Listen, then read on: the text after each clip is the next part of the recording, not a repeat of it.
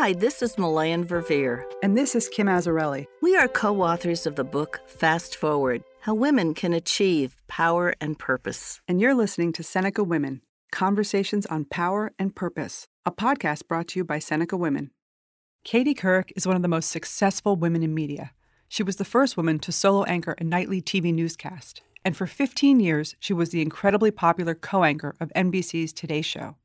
Katie has broken news, made headlines, and won just about every journalism award possible. And she's done that while overcoming the gender bias that has pervaded much of broadcast media. Katie sat down with Melanne during the Seneca Women Forum at the New York Stock Exchange. Listen to their conversation and hear how Katie deals with the boys' club, how she handles critics, and why she's now focusing on creating quality content with purpose driven partners. And stick around after the conversation to hear our top takeaways.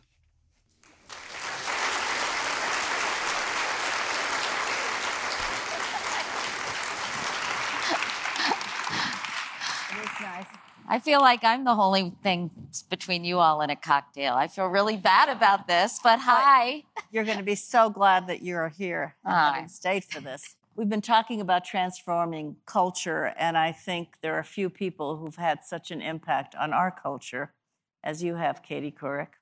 So, welcome, and it's just great to have you here. You know, I was thinking, I spent my mornings with you for 15 years in a row when you were the co anchor of the Today Show. And when we look at your achievements from best selling author to award winning journalist to the co founder of Stand Up to Cancer, that organization within 10 years has raised a half a billion dollars for scientists and researchers. That's extraordinary. Uh, you know, these are the kinds of things we don't know about her. And now she's uh, the head of Katie Couric Media, working on really extraordinary topics that are so important and which you are bringing to our attention, and hopefully that we will respond to uh, in ways that we should care more about them. Um, but I want to start with your becoming the first female anchor of a major network evening news. And I know from what I've heard from you in the past that it was not the easiest job. It was fraught with challenges. In fact, I think you referred to the boys' club. And that might be something Me? some of the women in the corporate sector can understand. But, but what made it so challenging? Well, I think this, well, first of all, hi, everyone. I'm so happy to see you all and nice to be here. Um, you know, this was 2006. And, you know, I think I was pretty naive. I've been naive, I think, several times throughout my life and career. But I thought, you know, you hear about post racial, I sort of thought we were post sexist because I had had such a prominent position on the Today Show. I had seniority. Uh, Matt was sort of, believe it or not, a little bit of the second banana to me because I had been there longer than he had, and he deferred to me at times, not always, and that's a whole nother Oprah we're not going to get into. Um, but it would be can, interesting. You can read about it in my book, which is coming out in about a year. I'm working on it right now. But, um, you know, I think that networks have personalities. And at the time, CBS was, I think, the most sort of old fashioned, traditional, insulated network. I think people kind of bleed CBS, they stay there for their entire career. And it was just very male dominated. I think also, uh, you know, I was the first female solo anchor of a newscast. And you can't really, I think, overestimate what a shock to the collective system of viewers that was. You know, I was just a very different animal. I was different than, I wasn't raised in the CBS culture. I think the CBS viewer was a little more traditional and conservative. And I was brought in by Les Moonves, which is another Oprah. How many men can I mention uh, in this conversation? And then there was Charlie Rose. But anyway, so so um, you know, and I think that uh, that that people weren't really accustomed to me. And even, you know, I remember I'm so happy that Norah O'Donnell is getting support from fellow journalists, female especially, and also has Susan Zirinsky at the helm. And I think that's real proof about, of the importance of having women in leadership positions because they set the tone. I think they're more supportive. They get each other more. And I think from the get go, I'm happy that Norah, I think, is going to have a much easier transition, not only because she's been at CBS for a while, but because she has someone like Susan Zirinsky at the helm. But I remember doing the first broadcast and uh, just the, I, I think because it was so novel to see a woman at the anchor desk they they you know talked about the fact that i wore a winter white jacket after labor day and i'm like god damn it it's tropical weight wool and it's our armani people and I spent more on that coat than I spent on anything in my entire life. And, you know, my hair, my makeup, even Nora Ephron, which I thought was such a betrayal of my you know, sisterhood that, you know, she trashed my makeup. And I was like, seriously? May she rest in peace. But Nora Ephron, why are you doing that? And people would say, you know, I didn't have the gravitas to do that job, which I've always decided, in, you know, at the time was Latin for testicles. So, um, you know, I, I just it just it just was really i think i so i realized i was like wow we are not as evolved as i thought we were. And so for all of those reasons and i also think they thought i was this kind of you know like lipton cup of soup. You add me stir and the ratings just miraculously went through the roof. But those things take time and nurturing and i think when they saw that i it wasn't kind of instant rating success and that they'd have to be in it for the long haul. I don't think they knew how to do that. Um, and I think, you know, I probably made some mistakes too. I probably didn't ingratiate myself uh, with uh, some of the people who'd been there for a long time. I brought a few people with me from NBC. I mean, you study industrial psychology. I think people felt very threatened and insecure about their own positions, which I totally can understand. Um, so you know, I'm really proud of the work I did. I, I was there for five years. We won a ton of awards. I kind of just powered through. Um, you know, I think my interview with Sarah Palin was very impactful. You're welcome. Um, and and so a lot of the work I, I did there, I'm extremely proud of. And uh, but it was it was a challenge um, at times. I remember be coming home and eating dinner with my daughters, who were like I think Ellie and Carrie were like maybe eight and 12 at the time. I'm trying to remember. I can't do, I'm not good with numbers. Whoever said I am not, I would be terrible at your there. job. But Ellie, I think I was, you know, we always ate dinner together. That was really important to me, you know. And then when Jay died, when they were two and six, I really wanted to have that family time. And I was you know, it's after a particular hard day, and I was like crying at the dinner table, pathetic, right? And and uh, you know, because somebody had said something horrible, they'd written something about me. It was just a nightmare. And I remember Carrie, who I think was eight or nine at the time, said, "Mom." Remember what Samantha says in Sex in the City? And I'm thinking, oh my God. I'm the worst mother in the world. She said, if I listened to what every bitch in New York City said about me, I'd never leave the house. And I was like, thank you, Carrie, for making me feel so proud. Um, but anyway. you know, the words of children. Yeah, exactly. But there may be wisdom there for reading dislikes on social media too. So no, it's whatever. true. It's true. But but I'm wondering, listening to you and your mention of of Norah now coming in as the second in that position, at CBS, but the third at overall CBS, yes. Diane too. Right, but but has the landscape changed that much? Has representation changed that much? I have some statistics here that really make me wonder: Are we making progress? You know, I think you when you watch television, you watch cable news, I pay attention to diversity and the number of women, and to make. Sh- I do think outwardly we're making some progress the Women's Media Center, though, I think those are the stats you're referring to, Melanne, shows that men still overwhelmingly are dominating the media landscape. And I think what's what is the most important thing is what I mentioned earlier that we need more women in leadership positions. you know, S- Susan Zirinsky is is now the head of, of CBS News. The woman uh, there's a female who's head, uh, the head of Fox News. But in terms of uh, you know other networks, it's still very male dominated. At the executive producer level, I think it's still very male dominated.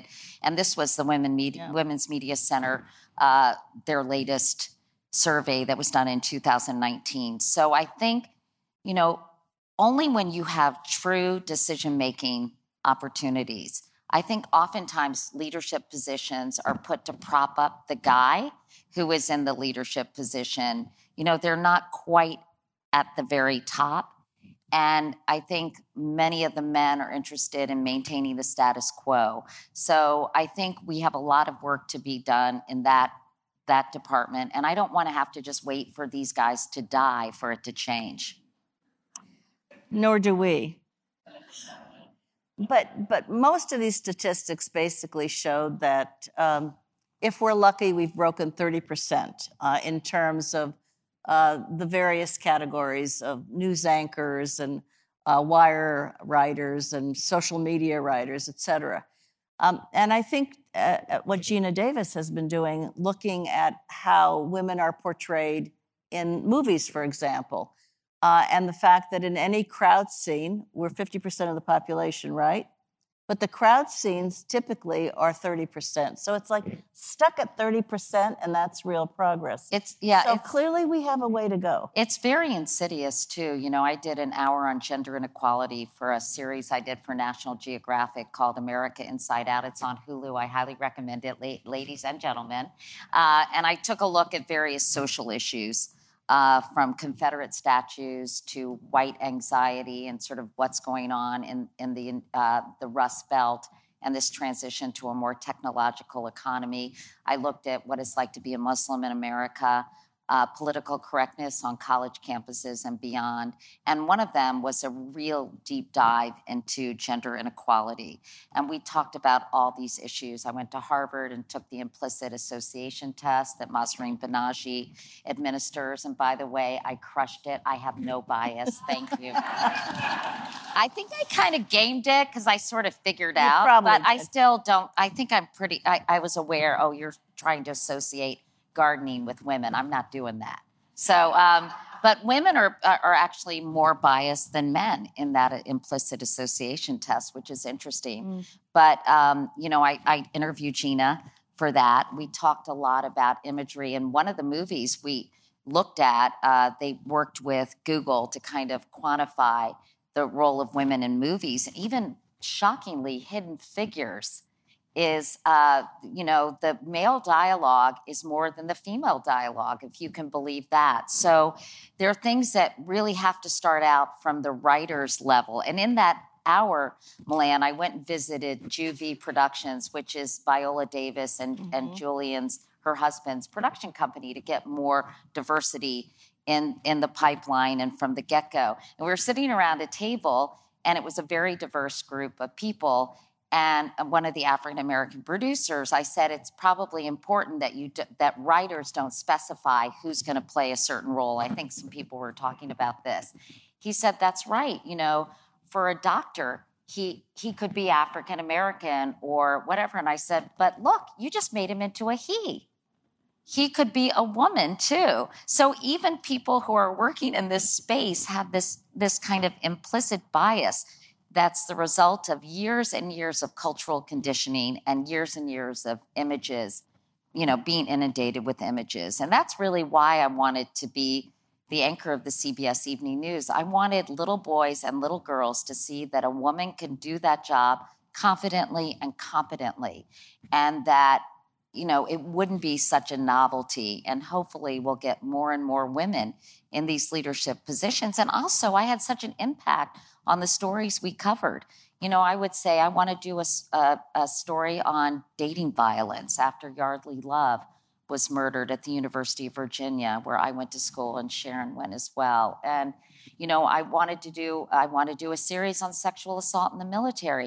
You know, these are all stories that were coming from me that a lot of my male counterparts would never think of. And during the 2008 election, I would say to my male writer, "Why are you describing Hillary Clinton this way?" Good Do you know you. how loaded and gendered that description is? Well, if I hadn't been there, it would have been, you know, Scott Pelley reading that copy as Jerry wrote it. And I love Jerry and we got along really well. But, you know, a different perspective gives a lot more balance.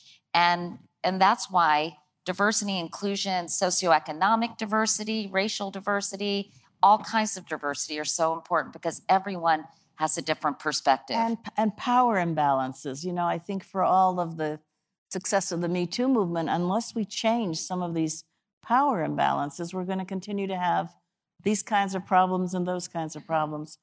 Uh, but let me ask you, because we were having a vigorous discussion in the green room, and we have, I, I don't like looking at that clock over there, but just really, really quickly, uh, a topic that could take hours. How is it for the journalists today with this changing media? You oh, know, it's, when I- inc- it's, it- really hard. Uh, I mean, I And what do you think about what's happening? cha- and changing in what way? Well, in terms of um, not just the, the traditional way the networks have operated and social media now being so dominant and having all kinds of opinions being viewed as uh, legitimate journalistic opinions when Bless they're you. not, Yeah, uh, et cetera. It's a really it's a it's a very landscape. fraught environment. I think for journalism journalism right now. I mean, you've got a president who is demeaning reporters on a daily, if not hourly, basis. Um, and calling them enemy of enemies of the people.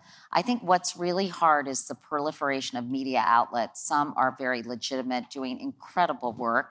Some are less so, and they all get kind of lumped together. I mean, I don't know how many times I've gone to my iPhone and clicked on something, and I have no idea the media outlet, and I read it, and I'm like, what? Or I see that, you know, I'm reading, I see a thing about, I keep getting Joy Behar's last words. Why am I getting that on my phone?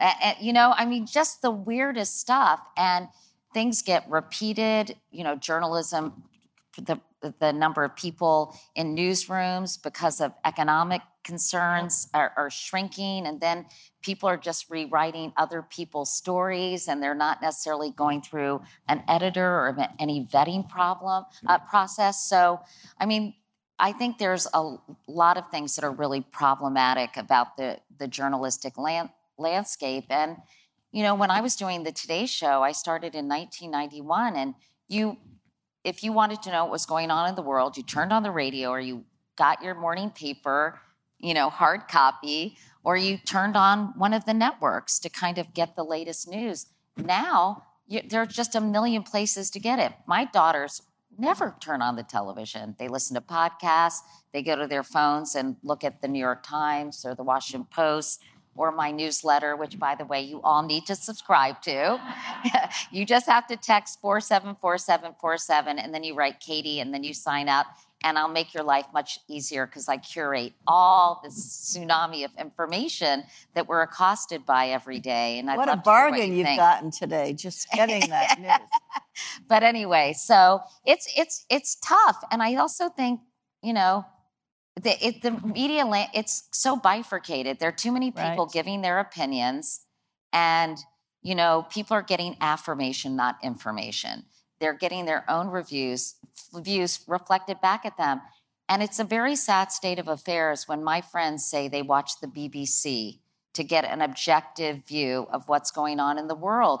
And I just think sometimes you know, even though I might agree with some people more than others, I just want to hear what's going on. And I don't want people to roll their eyes or sigh or harumph or, you know, just carry on that way. And I think on social media, news organizations should not, should be really careful what their reporters tweet or put out there because there should be some appearance of objectivity. Now, I have to say, in fairness, it's very difficult when you have such an unconventional president to be totally objective. When some of the things are so um, highly offensive, honestly, just for anyone. And but I do think the polit- the politics of personality should be separate from policy. And there's so much time and attention spent on behavior and so little time and attention spent on, spent on really examining policies and what and big issues like climate change or infrastructure and things like that, that it all feels very, it's just mm-hmm. exhausting. And I read, was reading in a newsletter this morning that there's, there's real Trump fatigue. And I don't want people to be disengaged because it's just so stressful and anxiety producing that they stop paying attention. So it's it's complicated. And it's a profound problem. And I think many of us will be discussing this for days and weeks and probably months to come. And even though our time is up, I'm going to ask you um, about your media company and what kinds of projects you're involved in now, because we're all eager to hear whither Katie goes next. uh, so, um, well, very, very what, what, kinds of topics are you are you looking at? Well, working on. I mean, I think it's actually quite germane to the com- previous conversations, but I'm not gonna. I'm gonna give you guys the abridged version. Um, basically, you know, I've done so many things in my career, but I love to work. I'm a little crazy. I just, I, I, I love to be engaged in the world and take part in big, important conversations. So, about a year ago, I started the very originally named Katie Couric Media.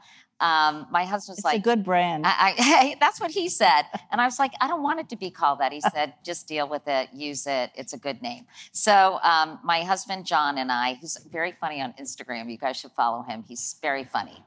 He's really funny and he's great. I'm so happy. I don't know why I said that, but I am.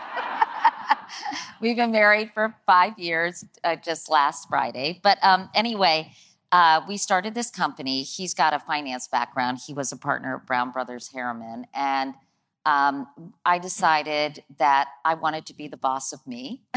and we're doing a newsletter, a daily newsletter. And then I'm teaming up with companies that I feel reflect my values. I mean, we've heard a lot today. I wasn't here all day or for, for all the, the panels, but purpose driven companies are really on the rise. I have a great relationship with procter & gamble and marc pritchard and i have been working together on a lot of projects. I noticed allison didn't mention it during her panel so i thought i would do that.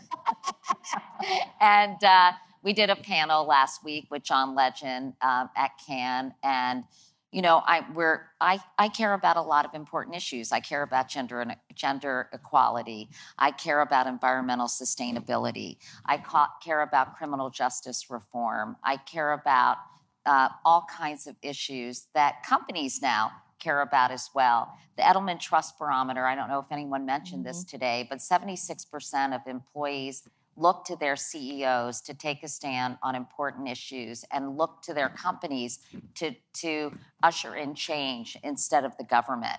As trust in the government and media institutions has declined, faith in companies, which is sort of ironic if you grew up, you know, Right. where the companies were the enemies and big big business was bad but now actually big business is really seen as a source for good and and to change hearts and minds.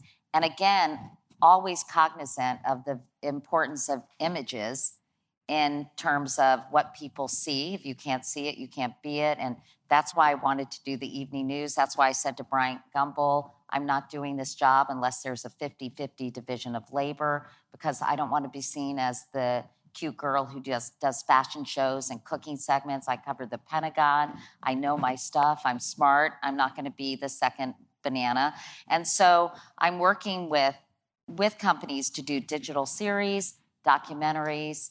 Um, you know, I'm working with Ally Financial, Rally Health, people who, you know, I care deeply about medical uh, issues because of my cancer work. And so I'm creating what I think is really important content that will help address some of the issues that aren't being really covered right. in mainstream media because they're too busy covering sort of the drama of the day.